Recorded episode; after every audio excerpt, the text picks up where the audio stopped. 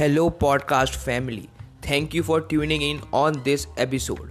I hope you will get some super duper value from it.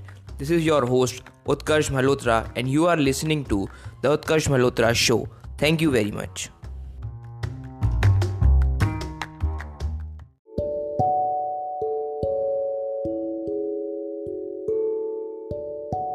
का ये podcast episode बहुत ही ज़्यादा मज़ेदार होने वाला है। मैंने बहुत बार देखा है और बहुत लोगों ने पूछा भी है कि सबसे पहले हम कौन सी बुक पढ़ें? मतलब कि अगर हम एक रीडिंग की हैबिट बनाना चाहते हैं तो हमें कौन सी बुक पढ़नी चाहिए? ठीक है तो सब लोग कहेंगे, अपने इंटरेस्ट के हिसाब से पढ़ो या कोई और ऐसी बुक उठाओ जो आप एंड तक ख़त्म कर पाओ, जो बात बिल्कुल ठीक है। बट कुछ कॉमन बुक्स हैं जो मुझे लगता है कि आप पढ़ सकते हो अगर आप एक बिगिनर हो, अगर आप बस रीडिंग की हैबिट पढ़ाना चाहते हो, या फिर आपने आज तक एक भी बुक नहीं पढ़ी, या पढ़ी है तो आप इनकम्प्लीट छोड़ देते हो। ठीक है तो मैं कुछ बुक्स के नाम इसमें आपको बताऊँगा। जो पहली बुक है, वो है द एल्कमिस्ट अब द एल्कमिस्ट एक बहुत ही कमाल की बुक है और इसका प्लस पॉइंट ये है, ये फिक्शन है।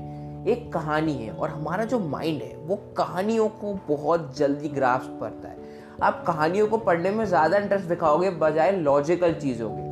ठीक है, इसलिए जो हमें इंग्लिश लिटरेचर जैसे सब्जेक्ट है, ये थोड़े ईजी लगते हैं कंपेयर टू फिजिक्स एंड ये सब। बिकॉज़ उसमें थोड़ा लॉजिक है, थोड़ा माइंड चाहिए बट कहानियों आप फ्लो फ्लो में जल्दी पढ़ के ख़त्म कर सकते हो। No the second book that I recommend is Rich Dad Poor Dad because her person की बुक रीडिंग की शुरुआत वहीं से होती है ज़्यादातर। मैंने खुद रिच डैड पुअर डैड पढ़ी थी बट उसको मैं फिनिश नहीं कर पाया। मैंने उसको पढ़ा था अराउंड टेंथ क्लास के आसपास। ठीक है देन मैंने सबसे पहली जो बुक पूरी कंप्लीट करी, उसका नाम था स्टीव जॉब्स जो उनकी पूरी बायोग्राफी है। ठीक है तो दूसरी हो गई रिच डैड पुअर डैड ठीक है, क्योंकि इसका सबसे अच्छी बात यह है कि ये एक माइंड सेट का माइंड सेट का बहुत बड़ा शिफ्ट लाती है। अगर आप इसको पढ़ रहे हो और अगर आपने पूरी कंप्लीट कर ली तो बहुत हाई चांस है कि आप और बुक्स को आगे पढ़ोगे ही पढ़ोगे। This is the bright side and amazing side of this book ऊपर से दिमाग को खोल देती है। तीसरी बुक जो मैं रिकमेंड करूँगा कि आपके बहुत सारे हीरोज होंगे। हो सकता है आप स्पोर्ट्स में अच्छे हो हो सकता है आपको बिज़नेस करना हो ऑन्टरप्रेन्योर बनना हो, या फिर आपको आईएएस बनना हो, कोई गवर्नमेंट जॉब चाहिए एक्स वाई जेड कुछ भी हो सकता है। या फिर इस हो सकता है इस पॉइंट में आप कुछ लोगों को एडमायर करते होगी। तो उनके रिलेटेड ही कोई ना कोई बायोग्राफीज होती है। फॉर एग्ज़ाम्पल आपको इन्वेस्टर्स अच्छे लगते हैं तो वॉरेन बफे की बायोग्राफी है। फॉर एग्ज़ाम्पल आपको चाहिए क्रिकेट बहुत अच्छा लगता है आपको तो आप सचिन तेंदुलकर सर की बायोग्राफी पढ़ सकते हो। आपको बॉक्सिंग अच्छी लगती है तो मोहम्मद अली जी की बायोग्राफी है। बिज़नेस अच्छा लगता है। सो स्टीव जॉब्स की बायोग्राफी है इलॉन मस्क की है शू डॉग जो कि नाइकी की है फिल नाइट की। इत, आप कुछ कहानियाँ उठा सकते हो। तो मेरा मोस्ट फोकस तो यही रहेगा कि आप कहानियों पर डालो बिकॉज़ कहानियाँ पढ़ना आसान होता है।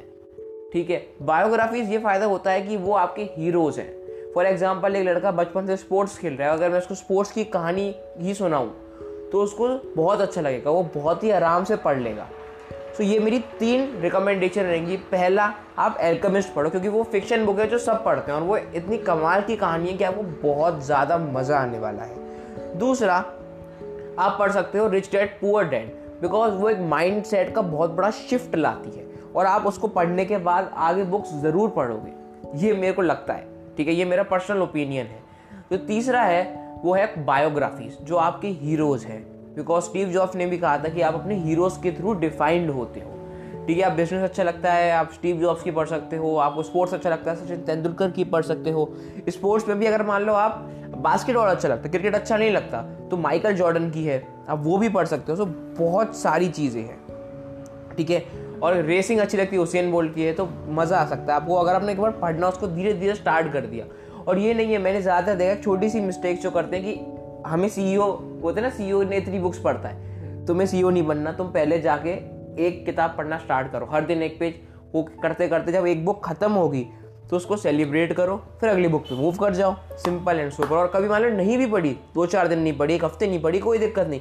फिर उठाओ और लग जाओ। एज लॉन्ग एज वो तुम खत्म कर रहे हो, धीरे धीरे धीरे धीरे, कोई इंपॉर्टेंट नहीं है कि तुमने एक हफ़्ते में करी, एक महीने में करी, कोई दिक्कत नहीं। बस पढ़ते जाओ उसको धीरे धीरे।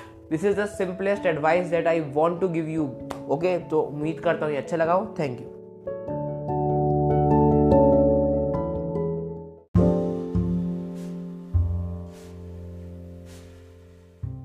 तो आज का ये पॉडकास्ट एपिसोड हमारा यहीं पर ख़त्म होता है। आई होप आपको इससे कुछ वैल्यू मिली हो और अगेन बहुत बहुत थैंक यू कि आपने इसको यहाँ तक सुना। अगर आपको ये थोड़ा सा भी अच्छा लगा हो तो आप फॉलो कर सकते हैं मेरे पॉडकास्ट को और अपना स्क्रीन लेकर you can share on your Instagram story and tag me as Utkarsh Malhotra underscore J I I hope you will get some more value from my other episodes thank you very much